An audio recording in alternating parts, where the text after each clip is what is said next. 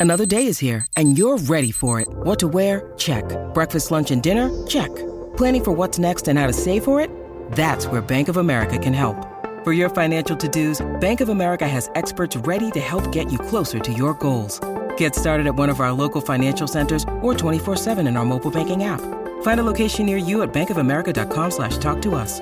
What would you like the power to do? Mobile banking requires downloading the app and is only available for select devices. Message and data rates may apply. Bank of America and a member FDIC.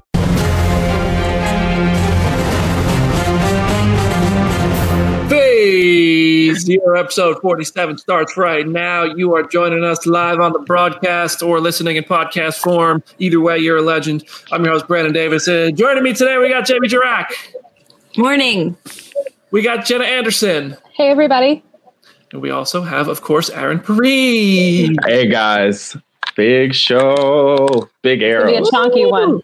We love a chunky epi. Uh, so it's going to be fun. We all have sparkly new cameras where you can count the pores on our faces. Uh, oh, I'm a little blurry. Anyway, so that was well timed. Show's off to a great start. We have a cool show today. We're going to talk a lot about Spider Man.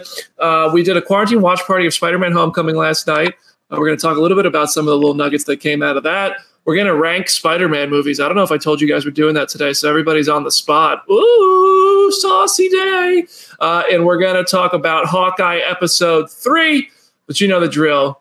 We start with the news, and the biggest news of the year is that we crossed a million listeners. Thank you to Jenna for adding that to the rundown here. I have forgotten to mention that. I had a fancy graphic made up by the comic book graphic designers. We shared it. We love you guys. And we have crossed a million listens across all platforms. So, I mean, there's just thank you. That's really, you know, It's so wild. Also, I have to say, everybody who is tweeting at us that we're in their Spotify wrapped, that just makes me so happy. Like, keep it coming because it is just awesome to see that. yeah. I miss that. Oh, I love that. what a year it's been. Can you believe we've been doing this for 47 weeks? That's so wild. WandaVision oh started 47 weeks ago. Wow. it feels like it's been in my life forever, to be honest. Uh-huh. It is on your it is on you forever. It will be with you for the rest of your life. oh, like, literally back. true. We have been here since before Jamie's WandaVision tattoo. When the show started, life was very different. Two Uh, tattoos. two tattoos. That's right. That's right. So, listen, uh, thank you guys so much for helping us cross that billion mark. It's been a hell of a ride. We've had some amazing guests. We've had some great moments. Uh, bust out the fan cams and make us all look cool. Uh, and we will just continue to hopefully hit 2 million next year. So 3 million total. I want 100 million. Forget it. Whatever. This is this show is going to go to the moon. So invest now. Uh, all right. Spider-Man: Homecoming watch party was last night. At the last minute, we had Jonathan Goldstein join us, who wrote the movie. Jonathan Goldstein, if you're not familiar with his work, has written Game Night, Vacation. Uh, he's working on the upcoming Dungeons and Dragons movie. Uh, he wrote Horrible Bosses. He's directed a couple of those. Uh, Game Night was one of them, I believe. Uh, and he's just a super talented guy. We John Francis Daley and Jonathan Goldstein wrote Spider-Man: Homecoming. So I actually just tweeted a couple days ago, and I'm sure a few of you saw this about. I, I love that scene with Michael Keaton in Homecoming where the light changes. I think it's a masterpiece in itself. And Jonathan Goldstein somehow saw the tweet and responded with like the little hands, like thank you emoji. Um, and then I was just like, dude, join our watch party and we ended up DMing back and forth. I talked with his reps. We all kind of made it happen. And yesterday, in the middle of the day, he was like, "Yo, I'm in for tonight." So that was really cool to see how that came together. Really at the last minute, we had thousands of tweets last night. That was really really cool. It was the most fun watch party in a while. And some of the little nuggets uh, that Jonathan Goldstein dropped included that they had written other Avengers PSAs like the Captain America PSA. So I got to start right there. I saw somebody, I don't know if it was Jim or somebody else at the watch party, said we need a Bruce Banner talking about anger management PSA. I know. I think it was Jim who tweeted that. I love that. I, I need to see that so much. Is there? Can you guys think off the top of your head? I know we didn't really prepare for this of other PSAs that could have that could have fit because he didn't tell us which. He told me he only. I asked him if they filmed any, and he said they never made it to production. Only the Captain America ones made it. But uh, I I'm almost like imagine Tony Stark talking about like lab safety of like use the eye wash and wear gloves and do all of this stuff in science class. Like I could totally see him and Banner maybe doing that. Like that would be fun. all right. Listen, we're not gonna we're not gonna put our eyes near the fires here. The chemicals. All right, everybody. That's what we're gonna do. Wow, I do a bad Tony Stark, but at least was- today's impression is out of the way. That was sudden. That was that was I'm so sorry. Um, yeah, all right. Well, that, I think that was a fun little nugget. Uh, also, he said that the that driving scene that I was talking about that got Jonathan Goldstein to join us uh, was an homage to Hitchcock, where like the audience knows about something terrible, but like the characters aren't quite onto it yet. That I mean, that just speaks for itself. They were a little skeptic about the spider suit talking. Uh, because they, they he I, I said this and I'm pairing this with the fact that I asked him um, when you were writing for Iron Man slash Tony, like that was there kind of like a well, we only have Downey for X amount of days, so write accordingly. And he said, well, yeah, we knew we only had him for limited time, but also we never wanted this to become an Iron Man movie. Like, and it, you know, in some ways, you know, I know a lot of people have their gripes with it that that Iron Man and Tony Stark influenced Spider-Man's story so much in the MCU, but I, it does very much stay Spider Peter Parker's origin story, and, and he also mentioned how the crux of the film is when Tony says, "If you're nothing without the suit, then you don't deserve it." So I thought that was really interesting that they they were they were skeptic about the spider suit talking and all the Iron Man stuff, yet they made it work. Personally, I think they made it work. I love Homecoming. Do you do you guys think? I, where do you guys fall on the Tony Stark injection into the Peter story for the MCU? Uh, Homecoming is my favorite Spider-Man movie. Spoiler alert for our list later. So uh, I love it. I don't think he's in it too much. I think he's in it just enough to, to, and I like the influence of it all. I think it's really sweet. And above all, Homecoming's a teen movie, and I love teen movies. And you need that kind of Iron Man type character in a movie like that. Yeah, I'm I'm fine with it. Aaron, you looks your face says you have thoughts. Um, I just try not to give away the milk before uh, it's time because I have I have something I've been talking with Spencer about for like two months, writing about the Iron Man Junior conversation and how sort of that just dictates the discourse around these movies. And I, with Jamie, I, I don't think that Homecoming is bad at all. Like I don't think that Iron Man's in it too. I much. wouldn't be offended if you did, for the record. I mean, I, I, but, uh, but we don't, so we don't have to we don't disagree about much anyway. Um, I, I just feel like for a lot of people, they put their own sort of like their upbringing on Peter, and that millennials and like boomers were raised in a very different way than zoomers uh, have been. And it see him kind of need someone to like help him out more makes all the sense in the world to me. If you if you taught any college class in the last five years you've seen some things for some young people that you probably wouldn't expect out of someone who was 20 or 21 and you're like hmm, really? Hi how you doing mrs whatever your name is? I'm confused. This is not a parent teacher conference. This is actually a class. Why are you here um so we'll see keep keep it locked. We'll we'll talk about this some more. I'm sure that when I write that thing, that we'll probably end up talking about it on here. I look mm. forward to your thoughts. Me Thank too. Thoughts. Yeah. The, com- the comicbook.com gets the exclusive, not phase zero. No. After all, that is what pays the bills. The, Mhm. the site is what pays the bills. So that's a, that's probably a smart choice. Uh, the film originally was going to start with Peter's YouTube video. Then they ended up adding the Michael Keaton and the damage control sequence late in the film. Um, unfortunately, I couldn't get Jonathan Goldstein to say anything about Avengers Tower. I tried. You knew I was going to try. Uh, and yeah, and also he didn't comment on that eight years later thing, which to this day, just I mean, I don't. It doesn't make sense. It doesn't make any sense because that would mean this like post snap is 2025. Yeah, There's no fixing that flub. And it's like the dumbest mistake. Well, that, don't say don't say that there's no way to fix the flub. We Oh, we have time well. travel. I mean, you're gonna be mad when No Way Home spits him out in 2020 somehow. You know? Mhm. I just feel like they're never going to admit that they that it was a screw up. Oh no, Yeah. absolutely not. That's I Which- remember. Yeah. Go ahead, Jenna. No, that is a very comic booky thing. Like there, there are so many instances in comics over the years where it's like, oh, this little continuity error completely breaks everything when you really break it down. So it's like I've I've learned to make peace with it, but it does really frustrate me every time I think about it. Of like just the logic of it all just falls apart completely. I, if this was a Disney Plus show, they would have changed it.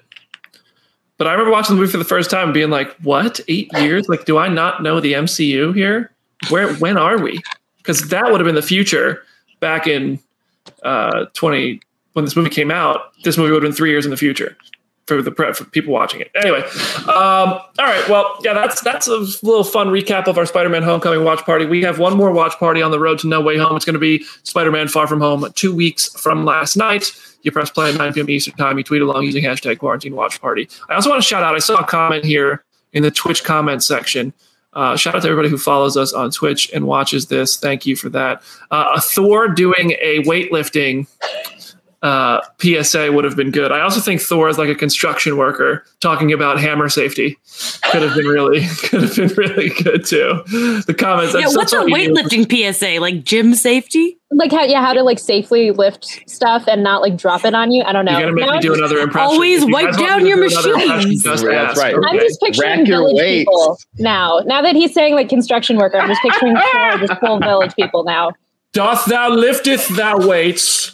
All right, I'm done. That's it's it. I'm retiring it for the day. I'm so sorry for everybody who just unsubscribed. It's my fault. Uh, Spider-Man No Way Home tickets went on sale, and they went kind of crazy. So we're all going to tell. I want to hear how everybody got their tickets.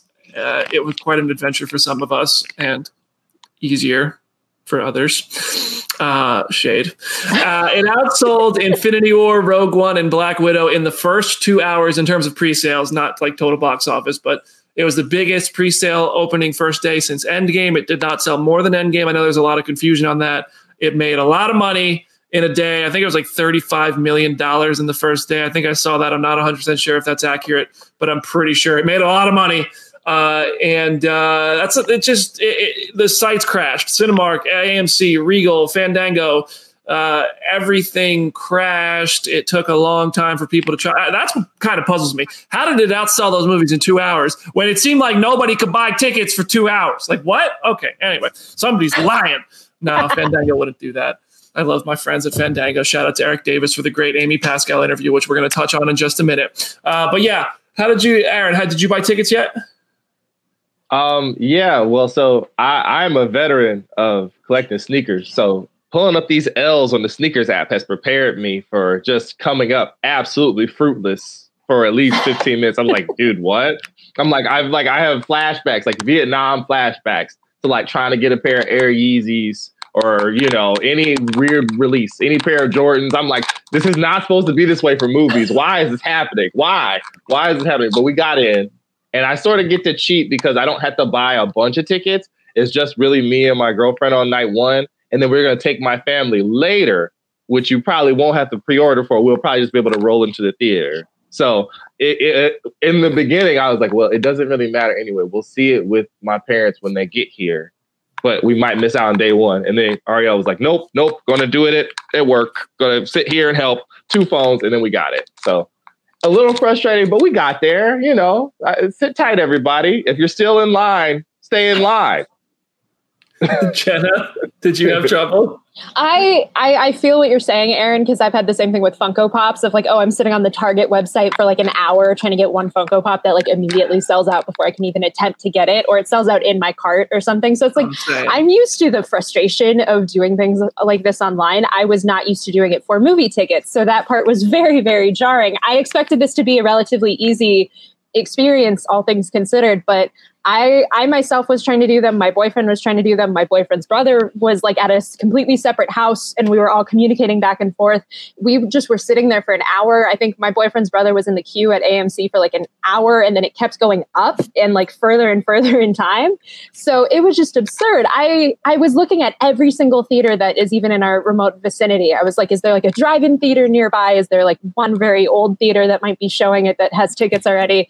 So it was just so much trying through every possible avenue. And eventually we got them, not for the IMAX showing that we wanted, but for another showing at that same theater, like slightly later. So I'm like, I'll take it. It, it like you can see how many people already have seats and there's like a good enough crowd there already so i know i'm still going to get like the really good crowd reaction of everybody enjoying the movie so i'm i'm happy it just was so frustrating to take like over an hour to get there it was insane And then there's Jamie. Yeah Sorry, guys. Uh, listen, I was still traumatized from the AMC app with Avengers Endgame. That was such a freaking nightmare. And and so on Sunday, I was like, I'm gonna go watch Once Upon a Once Upon a Time in Hollywood for the 15th time because they're playing it nearby. Uh, and I'm like, I'm going to go have a drink with my boyfriend and I'm not going to worry about this. I'm like, there are a bazillion movie theaters in Los Angeles. Whatever happens, happens. Uh, you know, going with the flow. I'm not going to care about this right now because I know I'm going to get to see the movie. I know it will happen. I wake up the next day at noon, uh, real arrested. Uh, and my best friend texted me and he was like, Oh, I, I think that um, the AMC Burbank added another showing. And I was like, Oh, great. See you Thursday night. Two seconds later. Uh, so I apologize for the the brag, but man, it could not have been easier for me. I, I got to drink. I got to watch Brad Pitt pet a dog. It was amazing. I, I, I could not have had a more different experience than what Jamie had.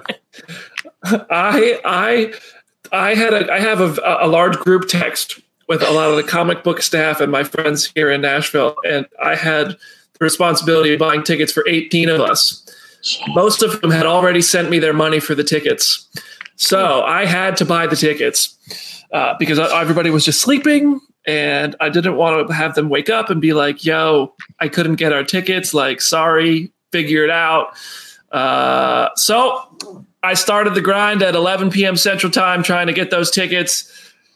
It at one point showed me that like the theater screening that I wanted, like the the, the the the night screening and IMAX on Thursday night was just gone. It was just not listed anymore, and I was like, oh, it's sold out in like a half hour. I didn't even get in there. I ended up getting two tickets in my first purchase because I was just like, you can only buy 10 i found out at a time i bought two and i got those and then i was like oh my god i only got two like, do I take Eleanor? Do I take my mom? What do I do? And then I was like, I need to get the rest of these tickets. So an hour later, I got like eight more. I don't know why I didn't just buy 10. I was frantic. I was all over the place. I got eight more. And then an hour after that, I got eight more again. Wait, did I buy 16? Did I buy 18? I don't know. But anyway, the, I got to check because I got to get 18 tickets for people.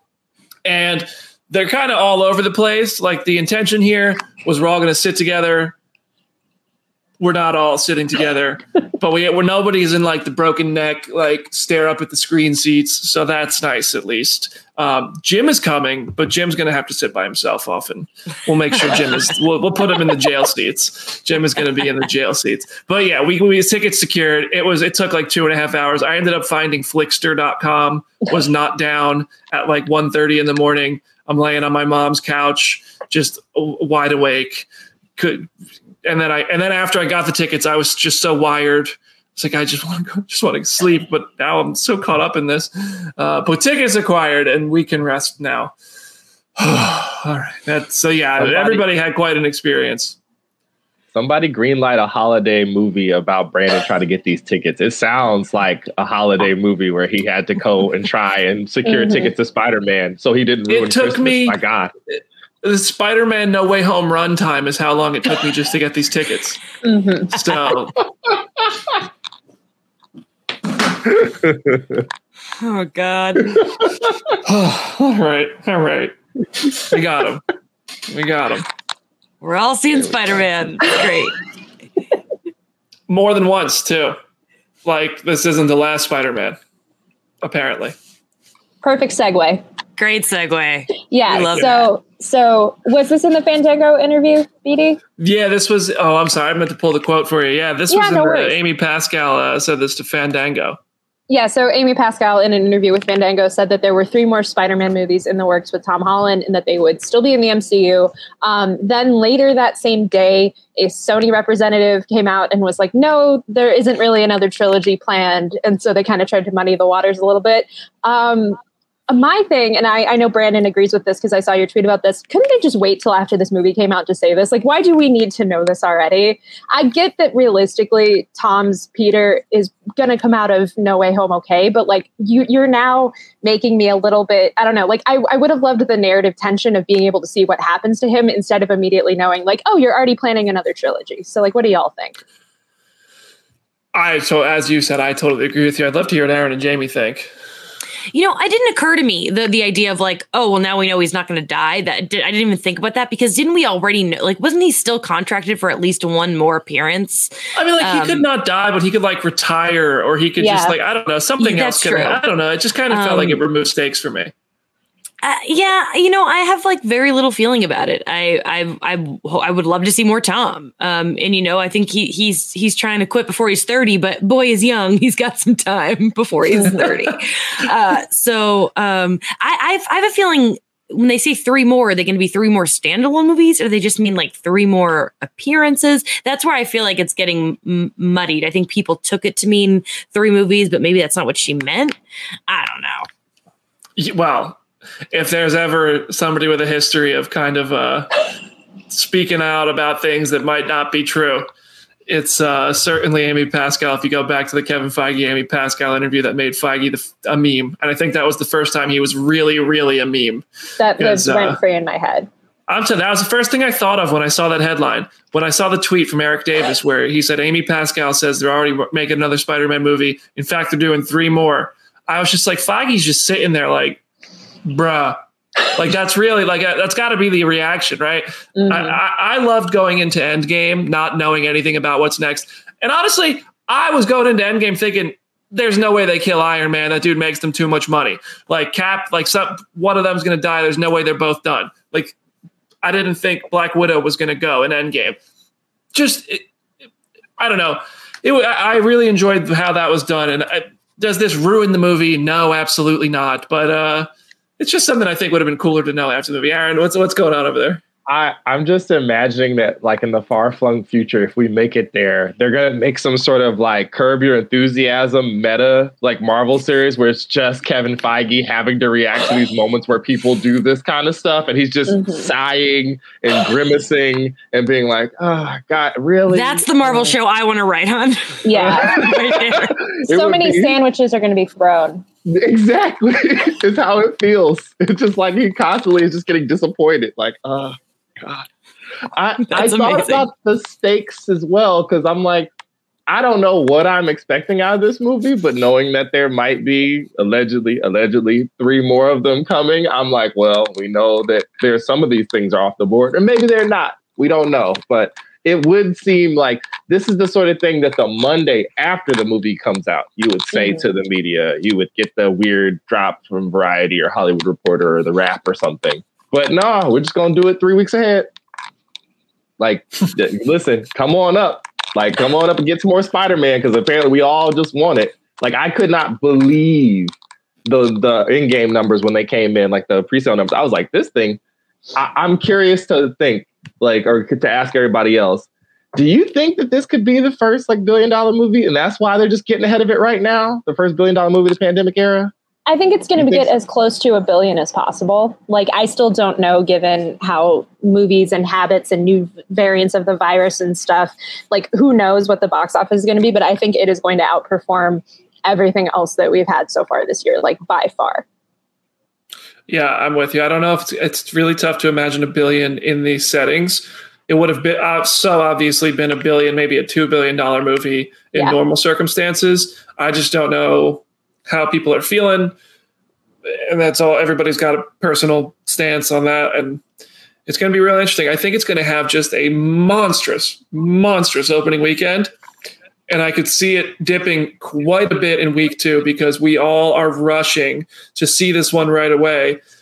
And I'm really curious to see because I've I have a feeling that we, after week one, they're going to start a whole new marketing train you're going to have all three Spider-Men on the on the cover of Entertainment Weekly and yeah. the detailed interview about them returning. You're going to have them in trailers and on actually good posters, and then you're going to have a whole second push for somebody for those people who somehow don't have internet in their homes and don't know that these guys are back and they happen to happen upon the convenience store and they see them on the cover.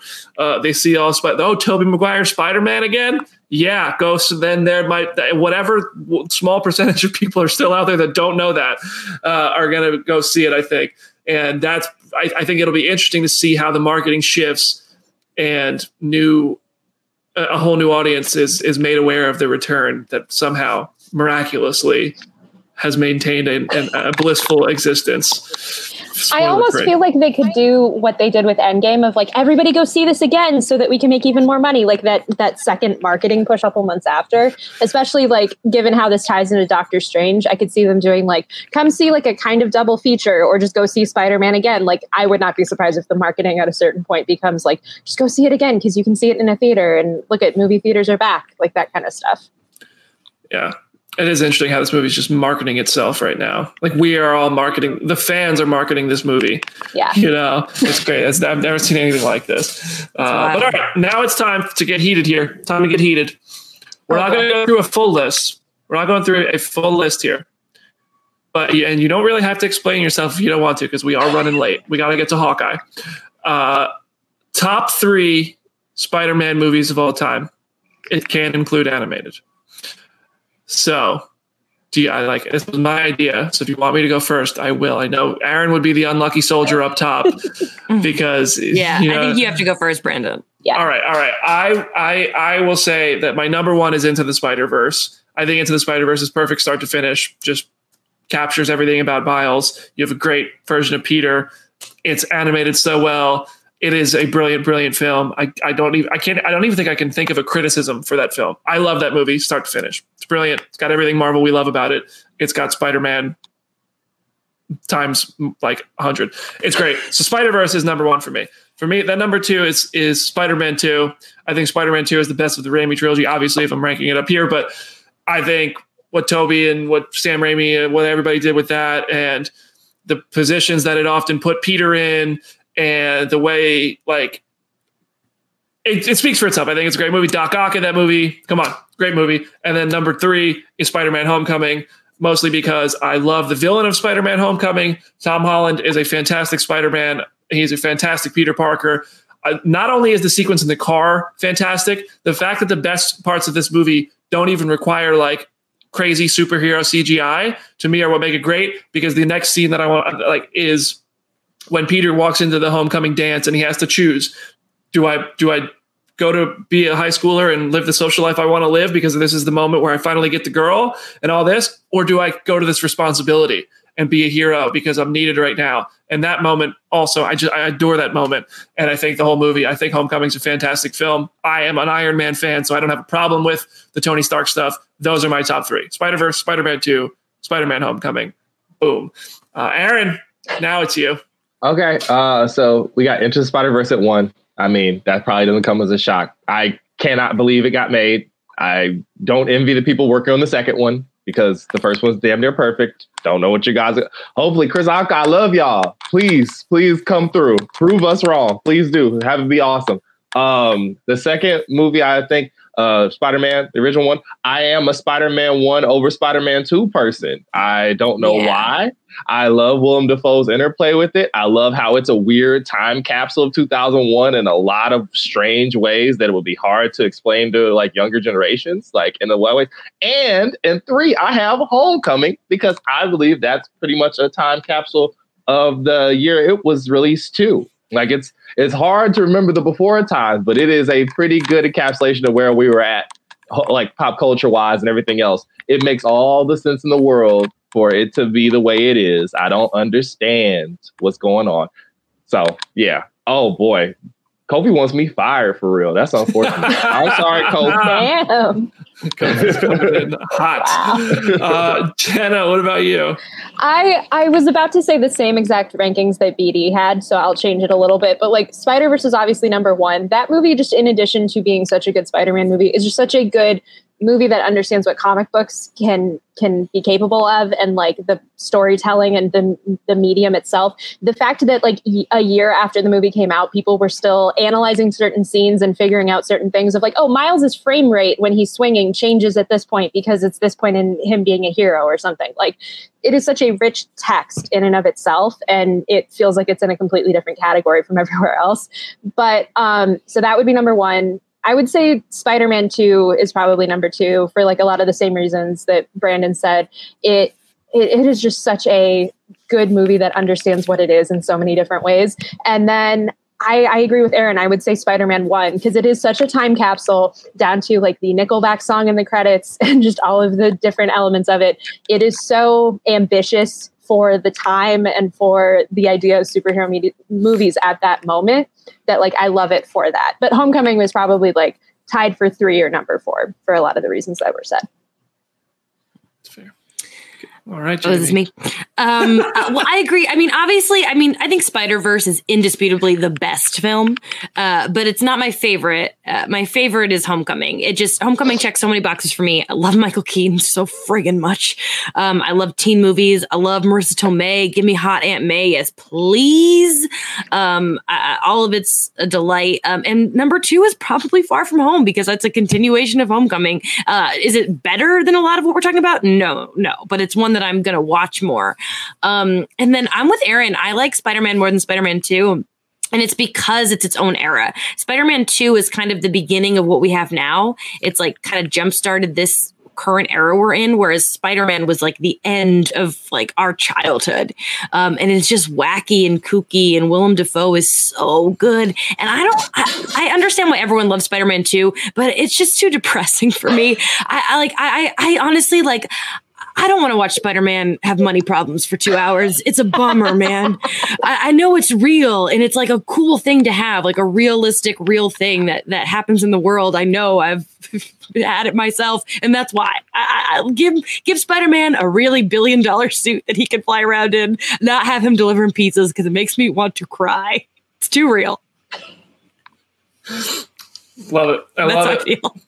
We uh we, I don't think we got too controversial. I'm sure if Jim was on the show, that's when things would have got heated because he would have been like, "The Amazing Spider-Man 2, Venom, and Spider-Man 3 are my favorite movies." Uh, so that's Jim Viscardi's list that I am putting out on his behalf. He texted me that before the show. Uh, so it's so if I said it, it has to be true. And knowing Jim, you believe me. Uh, but all right, so we are going to actually. I want to one of these days, probably when Hawkeye is over and we're in one of those kind of lulls of needing content and things to talk about. We're going to have a hot takes episode because I actually I sent a tweet out that was like, "Hit us with your Marvel hot takes," basically, um, and it went crazy. So I want to read some of those, and uh, I want to share ours and make sure that everybody hates us for a day because that'll be really really fun. wait. The internet is a fun, reasonable place when you have opinions they don't agree with, and I look forward to setting it all on fire. But not today. Today is not that day. Um, we are instead about to take a quick little break. Let us know whose lists you agree with the most in the comment section. Be nice. If you're mean, we, we, we ain't having that. You're out. Uh, well, in a minute, spoilers for Hawkeye. So, Hawkeye episode three breakdown. See you.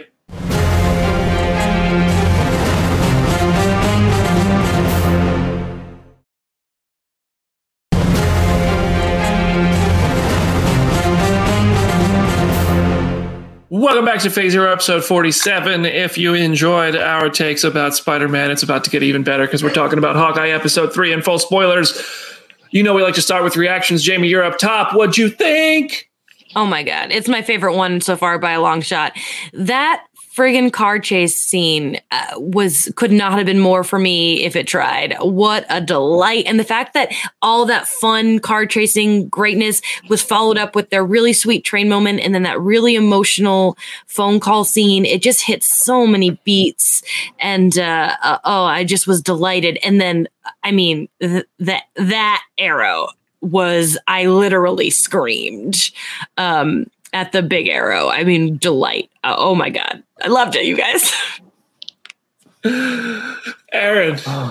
Let's see. Uh, I really did enjoy this. I really am kind of struck by just how I, I it, it's like you know how whenever you talk about like the Justice League, everyone just makes fun of Aquaman.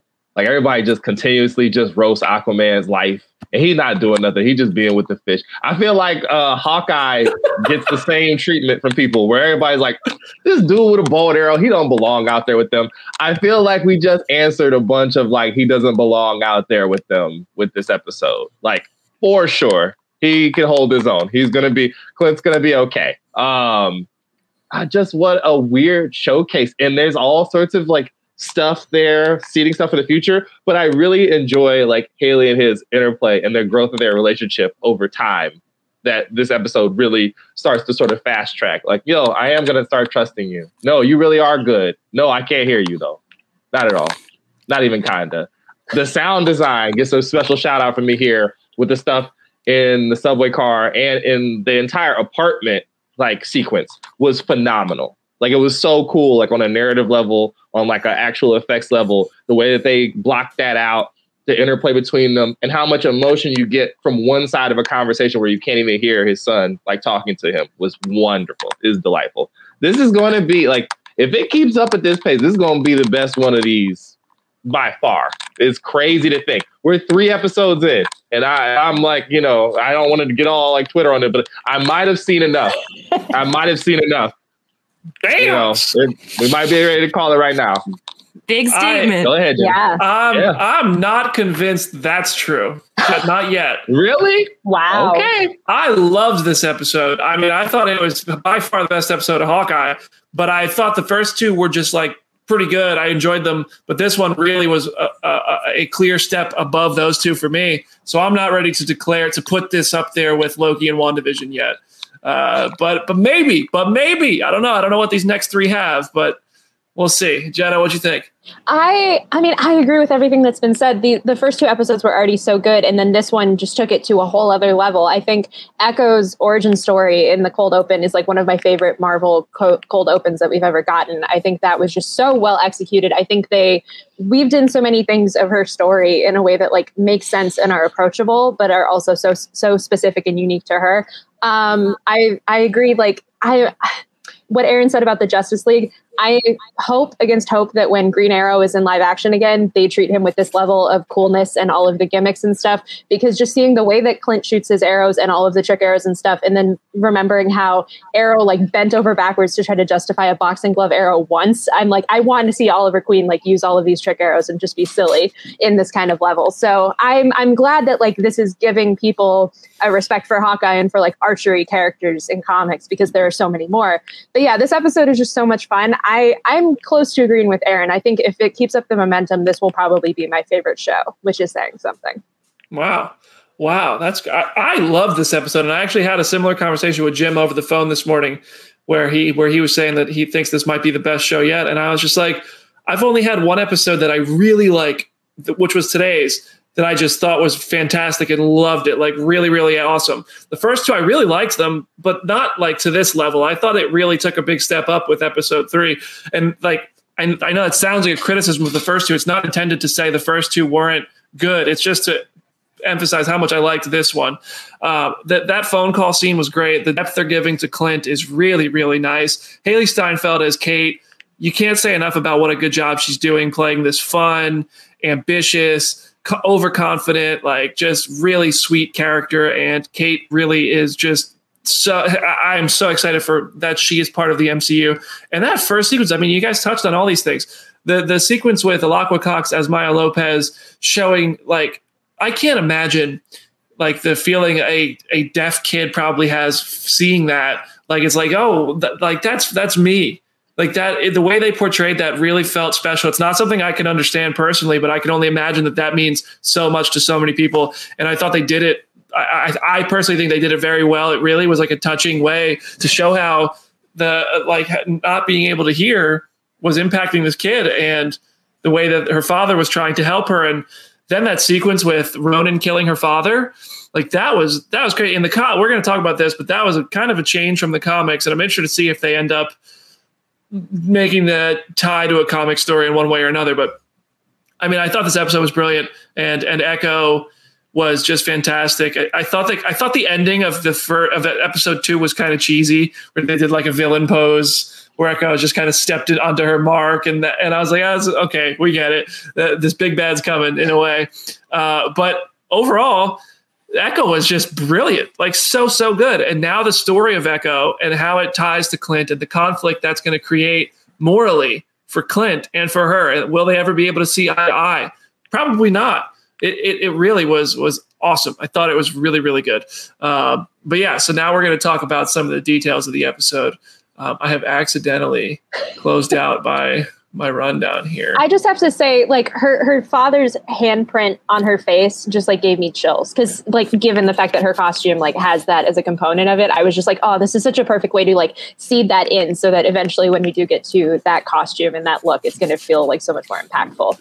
Yeah, it reminded me of Finn in um, the Force Awakens with the handprint across the face mm-hmm. and the stormtrooper, but really that is in, in the comics. She has she for everybody who doesn't know, Echo in the comics has a white she wears a white handprint on her face as part of her disguise and it's influenced by the fact that her father who was called crazy horse in the comics uh, died and his blood from his hand was on her face but kingpin killed her father in the books. So i guess we're just going to get into this now. Um, kingpin kills her dad in the books and when when her father is dying he says he asked kingpin to promise to like raise his daughter and give her a good life and kingpin honors that even though he has now killed her father. Uh, and so now you know, the hand in the episode. They thought they wouldn't notice, but we did. That's obviously Wilson Fisk. That's Vincent D'Onofrio. That is that is Kingpin. And I think that is so dope. I think that's awesome. I don't know when we'll see him and how much we'll see him, but I think it's awesome because Kingpin is the adopted that he adopts Maya Lopez. And that's obviously the uncle they're talking about. Does anybody disagree? No.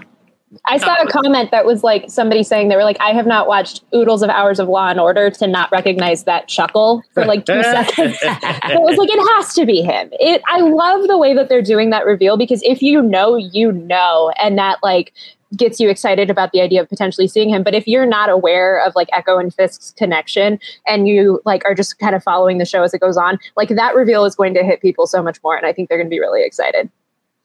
Yeah, that the fact that they're bringing these Netflix actors in just shows that Marvel Studios really knows how to make these the fans happy. I don't. I think it's a. I don't think this is a continuation of Kingpin from Netflix. I think this is a variant. I think this is the MCU's version, and I don't think the Netflix stories will be fully embraced into this continuity. Maybe they'll say the multiverse is out there; they'll connect it that way. But I do think this is going to be just a new ver. The same way J.K. Simmons as J. Jonah Jameson is a fresh take on the character that was introduced in Far From Home. I think it's going to be the same thing with Kingpin, which I think is going to disappoint some people because the Daredevil show is fantastic and has a massive fan base. But hey, we're getting them back. We get new stories, and it doesn't then give an opportunity to dampen any of the stories you already love. I think it's I think it's a win-win.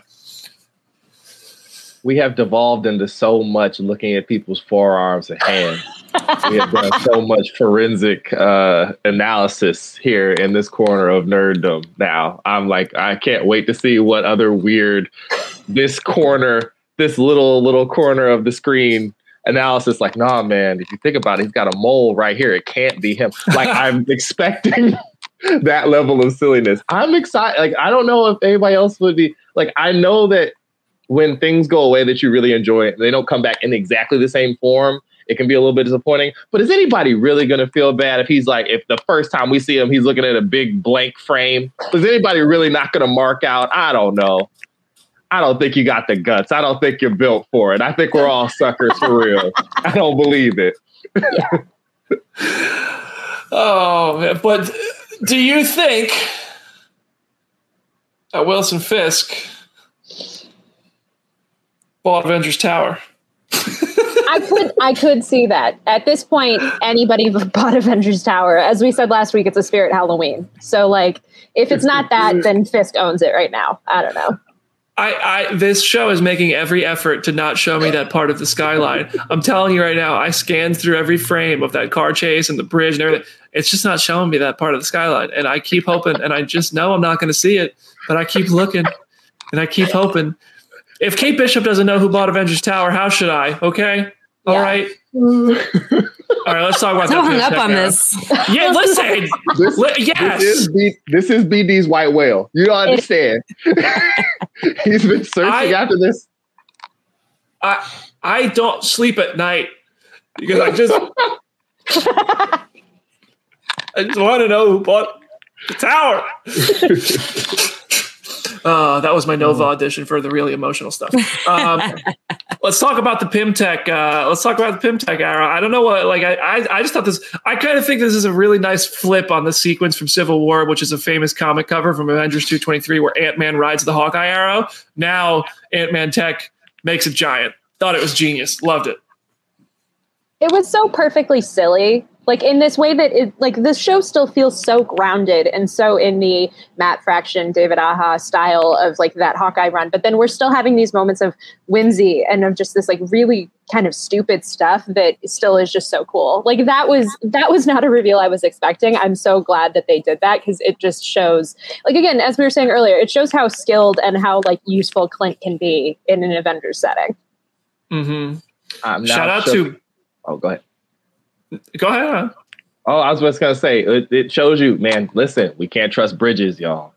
I'm warning y'all There's- now. Three weeks from now, we can't trust bridges because there was none of that big arrow in any of the promos. We thought it was just gonna be a car chase, and it was not just a car chase. So, Mhm. oh god, what This is this is the Bridges origin story. This is their villain origin story, and that's why that's why they're so mean in No Way Home Mm-hmm. because they got a big arrow to the face.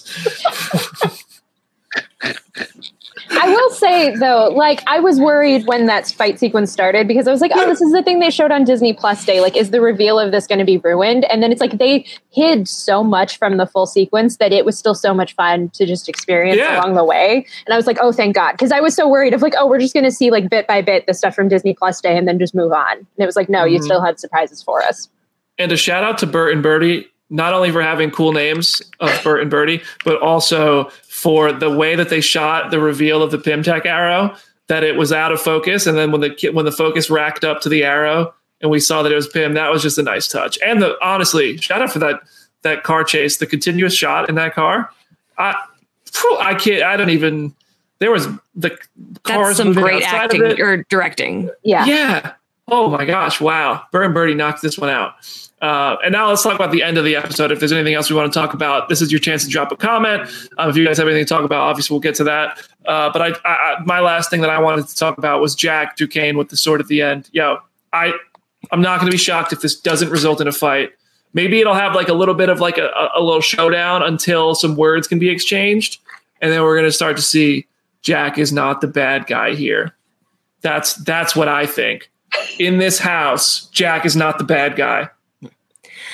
I felt that that was such a um a weird ending point because I agree I I'm I'm not worried about Jack at all. So I, I but I think that it's like well we don't have time to like have a normal kind of episode ending because we only have three episodes left.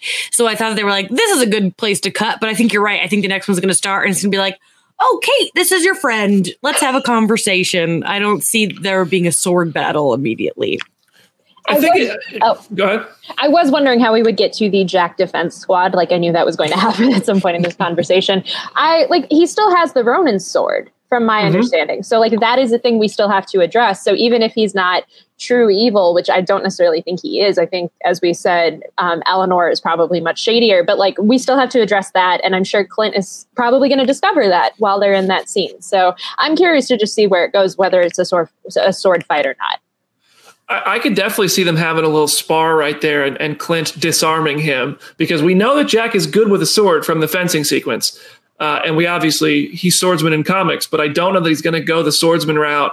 I think we're going to have basically Clint fighting to disarm him in one way or another because he wants that sword back. And then when he gets there, that's when Kate is going to be like, You have that sword, you killed Armand. And Jack is going to be like, I didn't. I'm just, I'm just, I'm just your stepdad. Uh, so that's that's my thoughts. I thought it was a cool cliffhanger, though. I, I enjoyed it. Aaron, I mean, Would you- he literally could just be like, "Who the hell is in my house?" He could Yeah. literally, they could Yeah, literally be right. Yeah. because he did. They snuck in, and he's just like, just kind of goofy, like, "Let me just grab what's handy." Here we go. I have this, and it we could just all be just one big misunderstanding. I I would take open bets right now. He's gonna offer Clint butterscotch before the end of the first fifteen minutes of the next episode. I hope so. I hope so. I see the comment section is actually all talking about Yelena, and that's something that I have on. I had forgotten because, like, I, I like no because this story has been has become so all enthralling in itself that I forgot that Yelena is going to come in and try to kill Clint. Basically, right? Like that's what we assume Mhm. after that Black Widow post credit scene, and that's going to be crazy. There is so much more to look forward to. We got Kingpin expected to show up. Yelena is going to come wreak some havoc. Yo, this is wild. Yeah, I don't think we're getting as much Yelena as people hope, but I'll Yeah. take any Florence Pugh sprinkle I can get into my eyeballs. So I did wonder if the fact that the the the in the, that kind of like interrogation moment where they were asking about Ronin and uh, he said Ronin is dead, Black Widow killed him. I'm wondering if like those sort of lies are making their way around it all and made their way to Yelena, because obviously, I mean, Clint being said as the murderer of Black Widow isn't really true. Like, yes, he was there and he tried to do it to be the one who fell and she did it. So I don't think Clint is responsible for Natasha's death, but Yelena believes so because of Valentina. So yeah, that's to be uh I, th- yeah, I'm with I'm with Layla. The Black Widow mention made her cry. It did make me a little emotional. I was like, wow. Wow, she's she's really gone. But uh, mm. we're headed for one industrial strength Mexican standoff with all of these people thinking that another person is responsible for their misfortune. And, yeah. and you know who is? Mm, mm, that's that's going to be Wilson Fisk, right? Come on. He gonna just stroll in in the middle of everybody fighting and be like, "All right, you guys can stop now. All right, I'm here." Yeah, I'm gonna monologue for the final five minutes of the last episode and tell you guys what you're gonna do. Everybody's gonna go home. I own everything. I own the tower right now. He's gonna pull out a thing and beep beep it like it's a freaking car and it'll be the watch that he presses. Sure, why not? I don't. Is that watch going to matter? I I honestly am just convinced that it's just like a gift from Vanessa, or it's just something like it is just a sentimental thing. I almost want to just be like, did did he lose it in like a poker game with Tony Stark or something? Like it's going to be the most innocuous possible reason why that watch was in the tower, and he just wants it back for sentimental reasons. Like that's my guess. Hmm. Hmm. Hmm. hmm. Yeah. Maybe. I don't know. I feel like I'm I'm with you because because I can't think of anything else. You know what I mean? So it also right. like it's such a silly MacGuffin. It's like I, it would it would be such a Hawkeye thing for the MacGuffin to have like no actual real purpose in the grand scheme of things. Like it's just a sentimental thing.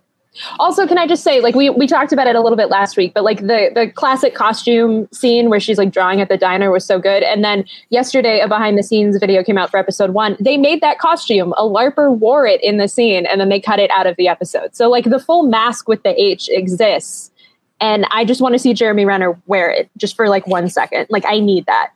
Yeah, I'm here for that. I want to see it. I was hoping that that branding conversation in that first episode or second episode, those first two, was going to lead to that. And now she's trying, but he has shut it down. So I don't know if I don't know if Jeremy Renner's ever going to be willing to wear that, but hopefully, hopefully. Uh, was there anything else you guys wanted to talk about from today's show? Imagine Dragons made me laugh. that was so good. I did see there was a there was a, a continuity error in the first episode, the first scene, the Stark Tower, that K was still on the building, and in Avengers, that was like the first letter to go. So I'm wondering, do you think this is going to pull a WandaVision and like kind of make a, a, a, computerized edit to a scene and fix it so there is not a continuity error when you compare that to Avengers? I don't, I don't know. know. We don't really have the answer, but they don't release these things as physical media anymore.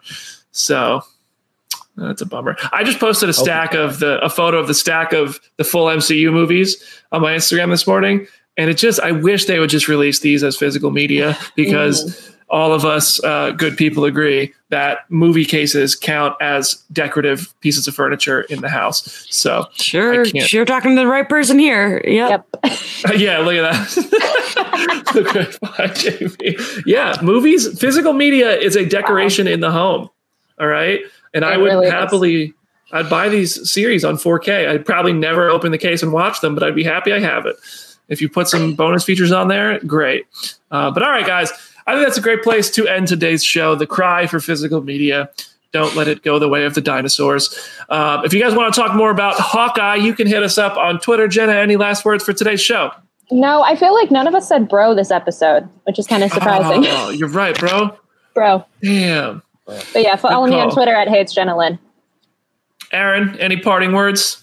Uh, keep them Spotify raps coming. I love yes. seeing them. I will say thank you. I will probably retweet or quote tweet some of them because that is just a bonkers thing. Thank you guys so much for listening and for being. I never thought we never think you're gonna wake up and be like, "Wow, I'm in a bunch of people's Spotify raps. That's pretty ill." I, I can't I can't hate on that.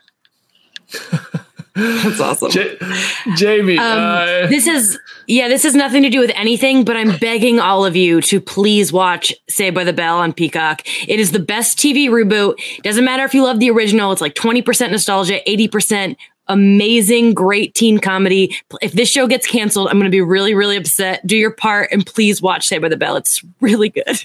I saw a clip of the Joss Whedon joke, and that just like actually made me LOL. So there I are a lot of good burns based off of that. He's not the only person they they dunk on. It's oh god, you guys, it's so good. Very good. I'm putting that on my list. I, have been spending the week at my mom's house for helping her recover, which meant watching a lot of TV. And when we got through all the firefighter and cop and, and medical dramas that she had to catch up on, we turned to Ted Lasso and Yellowstone. And I've been enjoying those. And now I'm adding Saved by the Bell to our list. So thank you for that. Uh, Jamie, everybody go follow at Jamie Cinematics. Aaron, last words for today's show. He already he already said he went. Oh wait! Oh my god! I am like, listen. I got like five hours of sleep last night. I, I was uh, I'm tired. All right, that's and those are my last words. Don't follow me because I got nothing left to say. It's episode 47. Follow the Twitch channel. Uh, thank you guys for being with me. Uh, have a have a great weekend.